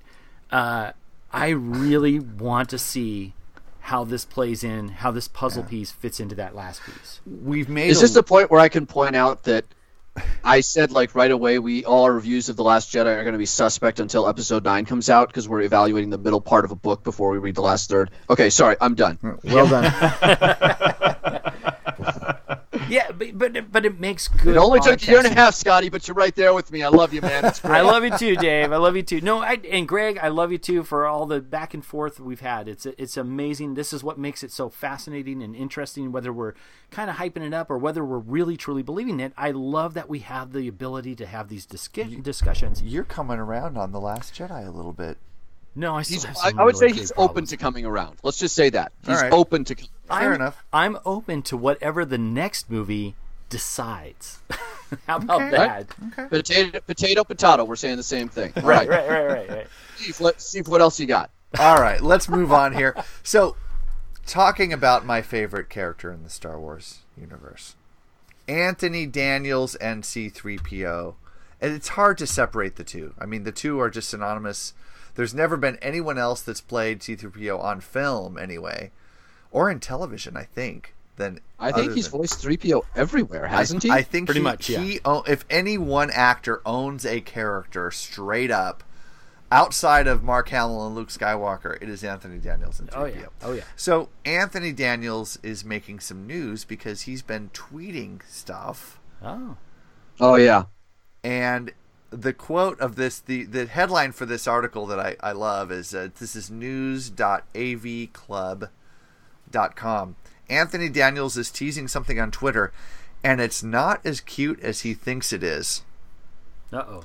So he had a series of tweets, Anthony Daniels did.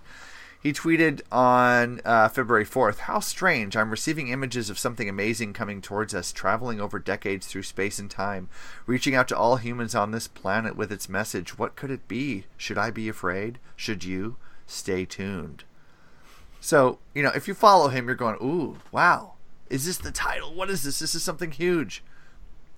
Is he talking about episode 9? The trailer? What? So his next tweet, two days later. Everyone except one is looking the wrong way, but it's getting closer. Amazing. Doesn't seem to be the right shape for a movie tr- title or trailer. Can't see an X or anything. Oh, the signal's faded. I'm sure it'll return. What can it be? Stay tuned. I will. So, not giving us anything at all. Nothing. So then, later that day, same day, he says, I have to rest before I fall apart. But wait, wait, I'm receiving a message from T R A V. Oh, signal fading. Come back. The one who got it? That's his tweet. And then, luckily, according to this article, he returned again today. This is as this article was published on February 12th. And he tweets dot dot dot signals faint, but now more bright stars because paleo fading n fading could be on the pa to the ants fading. Have to update the system. Will this never end? Robot error. Should read reboot. Pal is your only hu- fading. No, that's his tweet. So, Greg, is this Anthony Daniels just screaming for attention? Look over here, over here, or is it? Is he actually? Is this anything meaningful? Was that the life of Brian's mom again? That was Life of Brian uh, quoting Star Wars Episode Four.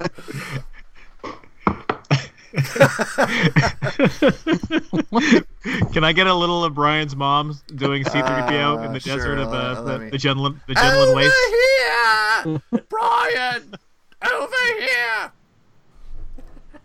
Anyway, It's kind of Mrs. Doubtfire esque too. You know? I got well, hello, dearie. Daniels as C3PO. Starring Steve Baldwin as C3PO. You know what? I, I posted I, I posed a question. I don't even want you to answer it. Don't just don't just ignore it. I'm moving on.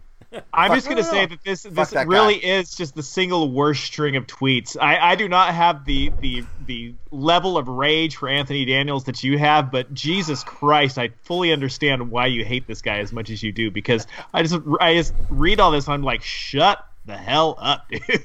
He's a pompous attention monger. Wait, did I just say that out loud? I, I Yeah, no, I'm that's- sorry. I like that. He I like just that. he just he just craves attention, and now he's done with Star Wars, and so he's got to post a bunch of stuff just to keep his fans engaged because he needs fans. Oh my god, I'm sorry. I'm, So- I am going back to the old uh, Star Wars insiders, and I'm gonna. He used to write a one-page article for every insider that came out, and we were gonna. we were Of gonna- course he did. Let's gonna- have an Anthony Daniels moment. We'll read one of those. Oh yeah, every oh, episode. You were. Oh, gonna Steve is gonna. His head will fucking explode. Does he talk about how wonderful he is? Oh yes. Okay, good. Oh, and how much that awful little droid is that he hung around with. Oh my god, you're gonna love this. I'll, t- I'll tell you what. If you have multiple issues, Yes. I'll, I'll even volunteer to do a, a bit where I will read excerpted portions of it for you know a couple of episodes, a different issue every episode. I do. I have dramatic reading. I have every issue back to I think number five. The one through four got lost somewhere in a move, but Mm. honestly, I have them all in a box, and uh, we'll we'll do this. So, so to go back to the tweet though, real quick, Yeah. I I shared that article one because I wanted to troll Steve because I never missed an opportunity to do that. But Well done. I I did have a potentially serious thought about it that I, I wanted to throw out that runs completely counter to my thought that I shared at the opening of the podcast. Okay. What if what he was doing was he was giving us the initials, the first letters of what the title was, where he says that T R A V. Mm-hmm. Episode 9, T R A V. And I was like, episode 9, so it could be the is the first word and Revenge. and is the third word. Okay. The and. So what is the R and the V? If my theory is right. The Revenge of the Viceroy. Well, I'm just, I, I'm just. It was The a return of the that I had, vibrator. because I was, I was operating under, I was operating under the assumption that perhaps it was really some kind of sanctioned, weird lead-in for a, a title reveal, and then it, it turned out to be nothing. He's just an attention whore. Right. But it, it was also shot down by the storyline that came out a couple of days ago now, where uh, Dominic Monaghan, or however you pronounce that fucking hobbit's name, Monahan. he, Monahan, yeah. He said that the only person that knows the title for episode nine is J.J. Abrams, and he hasn't told anybody. The, I'm just going to close this up really quick with, and I think that's a really interesting idea, Dave. And it would be if that turns out to be true, if they gave him the license to go ahead and tweet that out. Uh, I'm not sure how I'm going to feel about that, but I will close with the last line of this article again on news.avclub.com. So, what is this all about? At this point, we don't even really care anymore. If it's about Star Wars, fine. If it's not about Star Wars, that's also fine. But it better be about Star Wars, you gold plated bastard. Peace and love to you, Sam Barsanti, writing for avclub.com. Nice. All right. A uh, couple of a uh, couple of more stories, guys. We're close to the end here. I got. Were we going to talk about? Were we going to talk about Endgame at any point? Uh, we have. We can, but let's. Because let if me- we're not going to, that's okay. No, we we should, and we also have to talk about Toy Fair. I know we've got a. We, uh, as I said, this was going to be a little bit of a lengthy show. Hey, So you know what? We're going to wrap this up soon, though. I'll make it brief. I'll talk about it All brief. right. So let me let me hit on these last few stories. First of all, They're selling briefs here. we're Yep. talk we're talking about uh, we're talking about Lost earlier. We, Yes. we could do a whole podcast on Lost and Evangeline Lilly, Yes. Yes. another very attractive young lady. The Wasp. Story here at uh, io9.gizmodo.com. Evangeline Lilly wanted to play Princess Leia, Yes. but somebody named Carrie Fisher had the role wrapped up for episode seven, but she called JJ and said, "Hey, I want to play this character." Can you imagine that? My God, I think she- is I think a- What role would she have been in though? What in, in which movie did she want to play? She wanted Leia? she wanted to play Princess Leia in episode seven. Oh. Before I guess maybe before Carrie signed.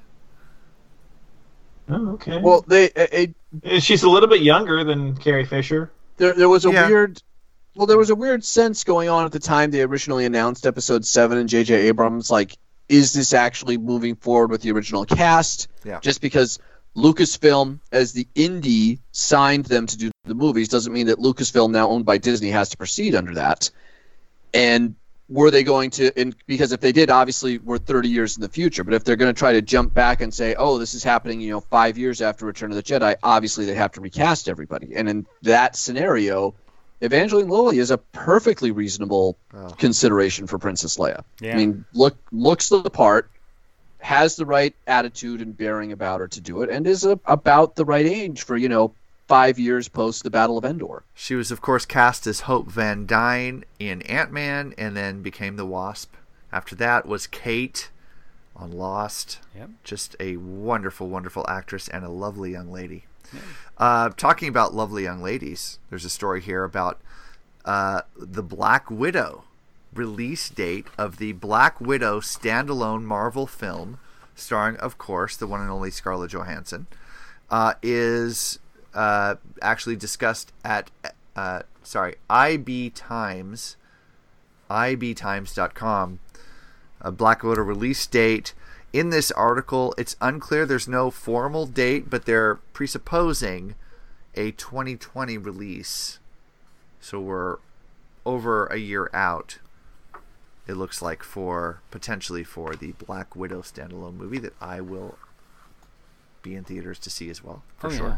no doubt. oh yeah no doubt Much much deserved, by the way. I mean, I know they, a lot of those characters have received their own solo films, but she is a fantastic actress and oh, she's great, just wonderful in the Marvel series. So yeah, and, and from a business standpoint, she's proven she can open a movie by herself. yeah, yes, You look at some of her action movies; she has done very well. yeah, no doubt, she's great. One, one of the greats of our time in in terms of uh, uh, being able to hold her own with the guys. oh yeah, She kicks ass. easily. Yeah. Oh, yeah. Uh, all right, a few fun stories to wrap it up, guys. Remember a few weeks ago, well, I guess a few months ago now, we talked about a Star Wars collection, of, a, a collection of Star Wars Legos, rather, I should say, that was at an elementary school in Orange County, at Concordia Elementary School. Uh, there were over 60 huge Lego sets that were displayed around the library that this librarian had curated for years, and they were smashed to bits by vandals. So, good news coming out of the Orange County Register last week 90% of the massive Star Wars Lego collection at Concordia Elementary has been rebuilt. There's a great feel good story. Uh, art teacher Jenna Bassett received help from Lego builders. This this made big national news, so people came out of the woodwork to help. The 501st showed up nice. to help. There are Lego building clubs that got together and helped uh, rebuild these ships.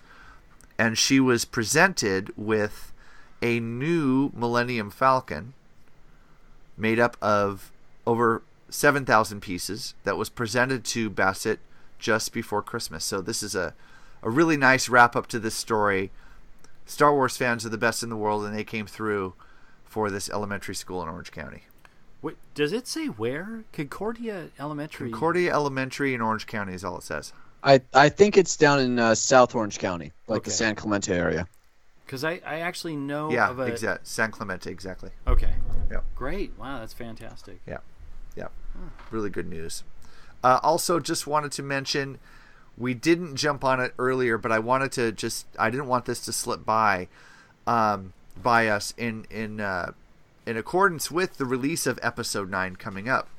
StarWars.com announced Force Friday. Triple Triple Force Friday. Yes. Announced on October 4th. Put it in your calendars. October 4th, 2019. Lucasfilm and Disney announced that the worldwide event will see the debut of brand new products inspired by this year's biggest Star Wars releases, including Episode 9, the first ever Star Wars action live action series, The Mandalorian, and a title from EA and Respawn called Star Wars Jedi Fallen Order. That's Oh. coming out. So look for those. Mark in your calendars now, October 4th, Star Wars Triple Force Friday. You know, we've we've joked about this in the past, and I'm going to just say this right now. I might participate hardcore in this one, um, just because of an upcoming story we're going to talk about with Toy Fair. Yeah. I'm excited.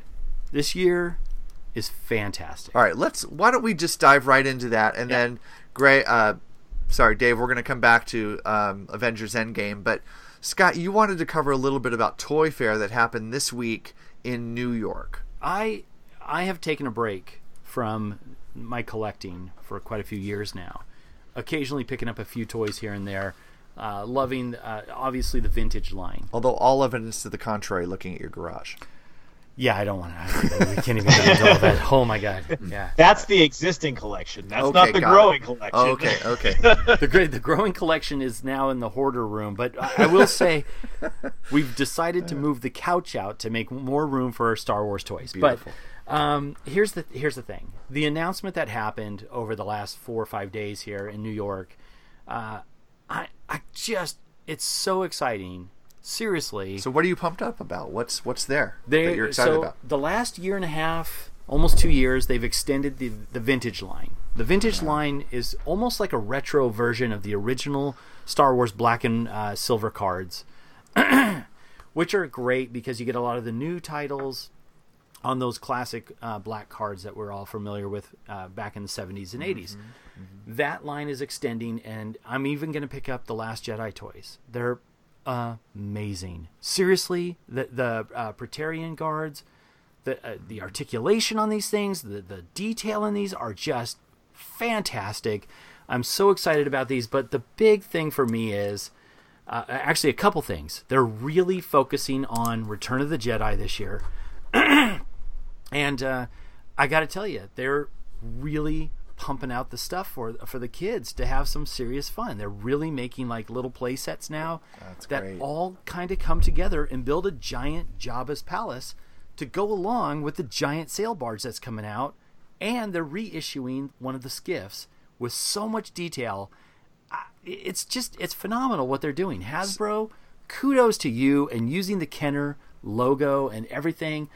It's just fantastic. And then the icing on the cake is they're actually doing a limited line of retro figures with hmm. purposely aged cards to look like they are vintage 40 year old cards. Oh, man, God, I wonder who the target audience is for those. Oh, yeah. Oh, you and I are going to be at the target. Luke Skywalker with telescoping lightsaber, bright blonde yellow lightsaber, not the blue, just like the original. Really? Fantastic. It's all the original characters. It's not the original line, uh, the original uh, figures that came out, but you will get the main characters. The best part about this is the game I still own as a child from being a child is Escape from the Death Star board game. It's a fantastic, fun, dorky little board game, but if you guys like board games, pick this game up. They're redoing the entire vintage box with this original game. You have to play these little characters that move across this little field of Death Star, get through the trash compactor, get through all this stuff. The best part is is they're adding a special vintage line Grand uh, uh, um, Moff Tarkin. Ooh. I'm amazed you still have that game. I really am. I want to play it with you guys. It's I a really fun game. It is It's a fun fantastic. game. My brother had it. I we had sh- it. We Yeah. should play. We should play that game uh, as an episode on the Wretched Hive podcast. It's such a great game. It's so simple. It's so easy. You got to move. It's so basic, like 70s style. But Yeah. they're putting the original game out with the original pieces, but Wow. you get a carded Tarkin figure that looks like the five points of articulation 1978 style figure. Oh wow! It's phenomenal. If you haven't seen it, pick it up or look at it. Go pick this up when this gets released this year. It's just a great idea. It's people have been clamoring about this for years in the collecting uh, market, and I'm I'm telling you, it's it's fantastic. And so, all, is all this stuff hitting the stores on October fourth? I think some of it is going to be uh, released. Initial rollout is either May or June, Okay. probably May the 4th. And then the big Hmm. portion is going to be the new release stuff uh, for the next film, Okay. um, the uh, Mandalorian TV series, and then the animated stuff just hit the market. I was at Target tonight Hmm. uh, a little bit earlier, and I'm, I'm telling you, the new, even the animated stuff looks amazing. Wow. They're, they're doing a fantastic job. And, and the fact that Hasbro has no problem, obviously they acquired Kenner, um, using for the vintage line the Kenner logo, the Kenner style from 1978 up to the uh, original POTF line, which was the Power of the Force line, which included a little coin.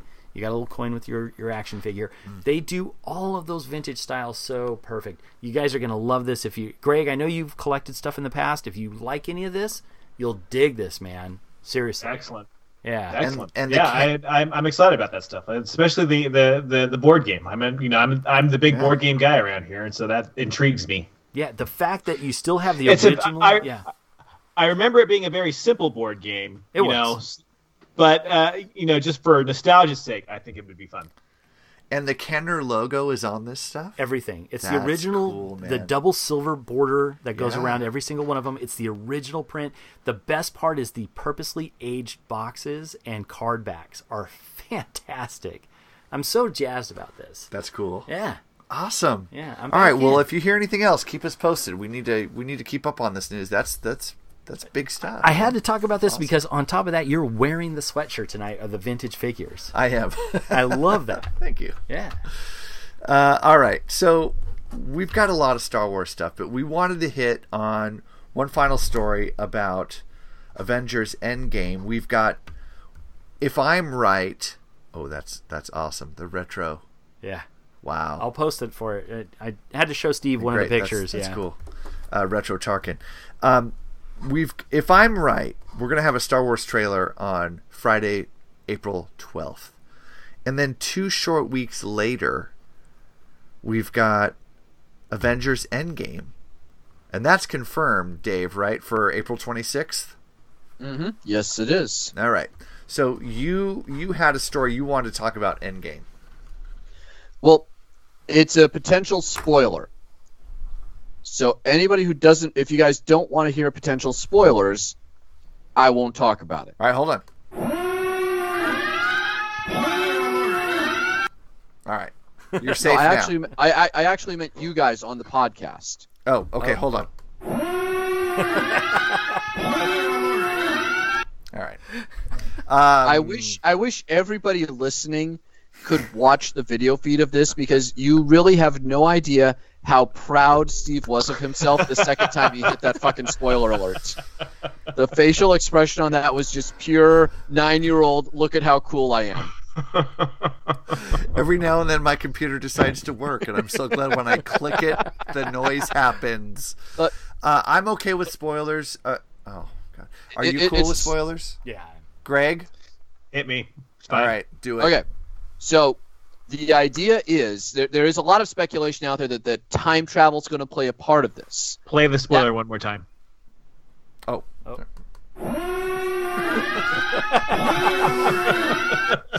Sorry, Greg. You have, you you have, you have one job, Baldwin. You have one job. I, wa- I was, I was, I'm, I'm multitasking. I was looking at this amazing picture of this retro packaging for Jabba's palace. Oh my god! Anyway, go ahead.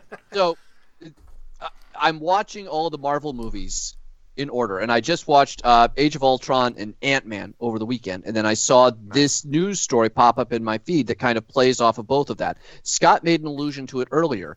Endgame is mentioned a couple of times in Marvel Cinematic Universe movies, and the first time is actually in Age of Ultron when Tony Stark is talking about the justification for Vision and Ultron, and he says, "Oh, the end game." You know, he's like, "We as Avengers, we can go around killing gun runners everywhere. The end game is up there, where the alien invasion came from. It's from space. That's where the end game is going to be." And then later on, after that speech, the uh, Dr. Banner says, "Am I in a time loop?" Oh.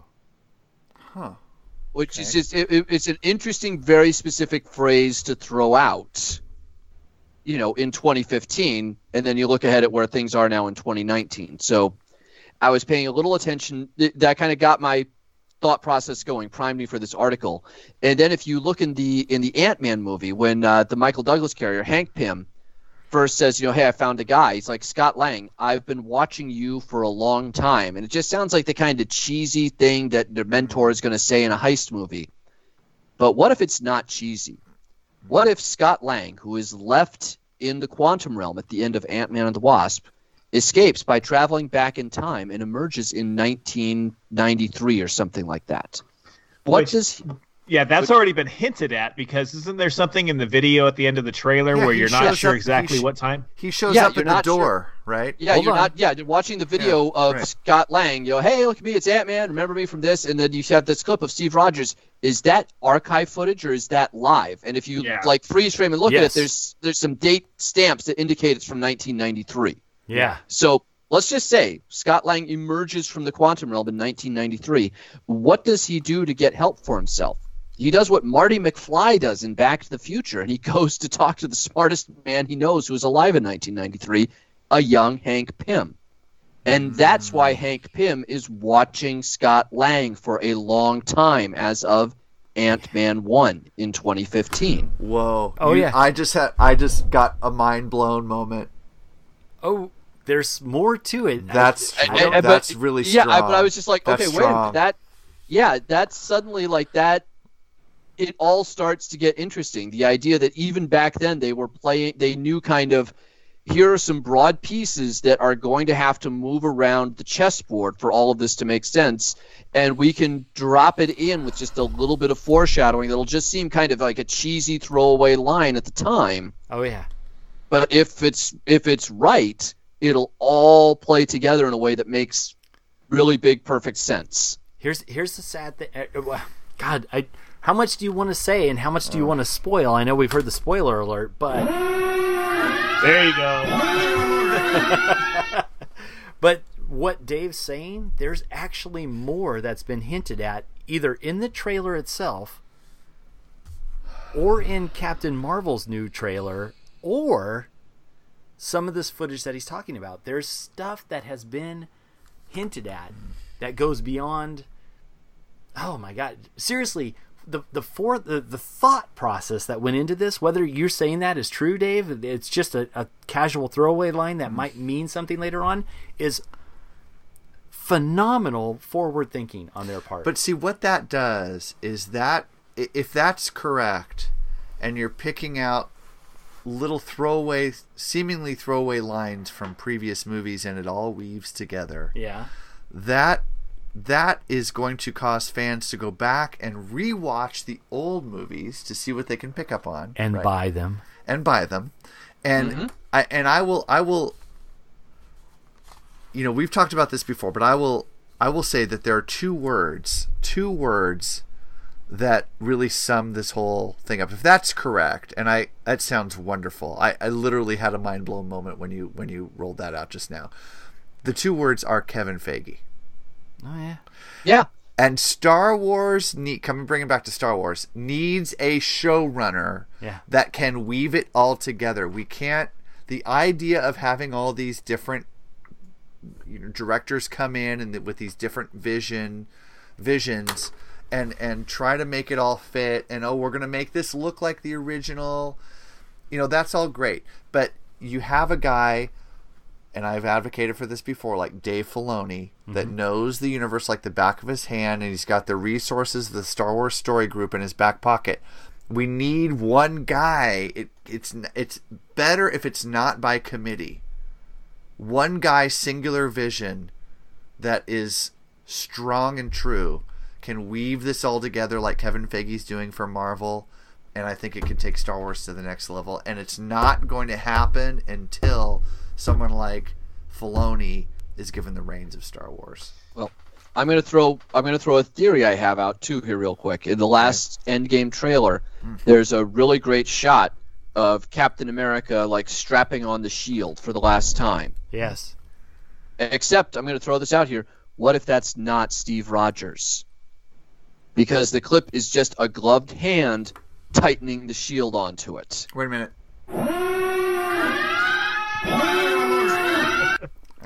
i'm gonna I'm i'm I'm just throwing it out there as a possibility because the other thing that I was reminded of is the Hmm. vision Tony Stark has in Age of Ultron is that all the Avengers are dead. And they are asking him, why didn't you save us?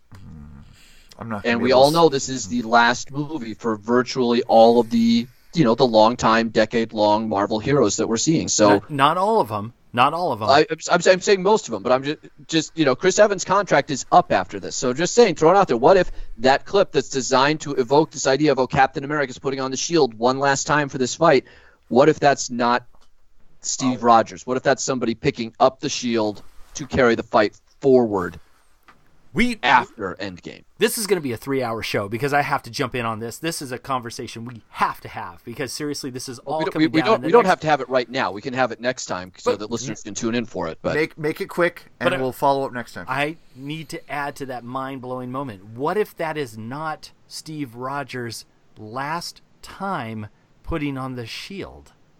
I'm I'm fine with that. What if that's the first time oh, or an early Yeah. time? I'm not going to be Yeah. able to sleep tonight. Because think Yeah. about that video footage of Scott Lang outside of there. If there is a time loop going on, you might see events that have happened in previous Avengers films through the last 10 years redone from a different point of view. Jesus. Oh, Obi Wan Kenobi is Captain America. Yes, that's what oh I'm oh saying. Oh my God, Rey! No, Rey, Rey Kenobi, because of course she's a Kenobi. Is now Captain America. What the Well- hell just happened? Well, there there, there is going to be that awkward moment where we find out the Infinity Stones are all actually Kyber crystals. Oh, Maybe it's Rey Rogers. Don't know. It's the Star Wars tweet of the week. Really? Curious. Because everybody knows that Twitter is a source of endless positivity. You're gravely mistaken. Come to your senses! Well, uh, there are a few Twitter accounts that are kind of funny. Sometimes. Greg, what do you got for us this week? Guys, this week I had to cheat a little bit because, quite frankly, there's not a whole lot of Star Wars tweets out there that are really uh, worth checking out right now. So I went to the mothership, guys, at StarWars.com, where they're pimping up their Star Wars show. So I'm going to suggest you go watch the Star Wars show this week. And why? Because they have a guest on there this week. Actor, comedian Paul Scheer, who's the host of a couple of my favorite podcasts that are out there. How Did This Get Made? And another one, Unspooled. One's about bad movies, one's about good movies. But he's super funny, and he talks about Star Wars. So go, let's go to the Star Wars show. Look at the Star Wars Twitter page, or yeah, Star Wars Twitter feed. Look up the Star Wars show and watch the episode with Paul Scheer. It's a good one. All right. excellent. That's a good tip. yes. You're not going to do uh, roses or red, violets or blue. I love Um, breakfast and I miss Aunt Beru. I mean, Okay, on. I'll- I, I got I got one for you. This was this was a Luke Skywalker Valentine's Day poem. I was Uh, gonna- yeah, Steve was stealing my gig, so go for it. Lightsa- light what what uh, lightsabers are red, lightsabers are blue. If you find mine, return my hand too. That's from Luke Skywalker.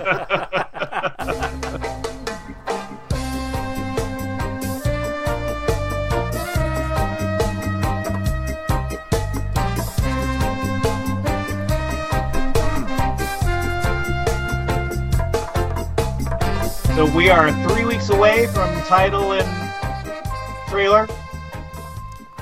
No, month, a month and three Mo- weeks. month and It's three in weeks April. away.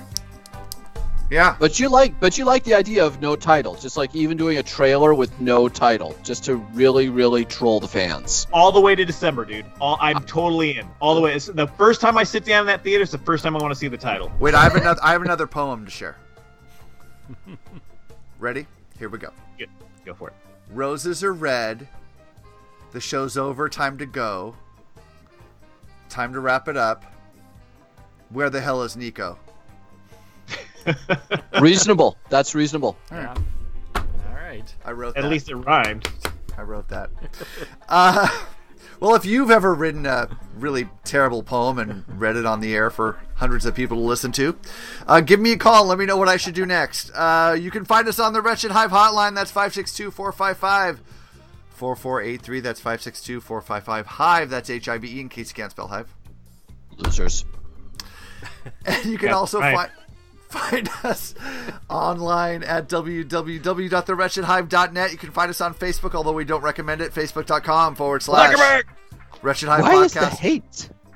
You can also email the show to show at the wretched hive ironically dot net you can also find us on twitter at wretchhivepod on google podcasts or stitcher but the best way to listen to the show is through apple podcasts and we would love love love love if you would leave a review on the show at apple podcasts five stars one star any number of stars we don't care we just want to connect with you listeners of the Wretched Hive podcast. Just a reminder, we're part of the Figure 8 Podcast Network.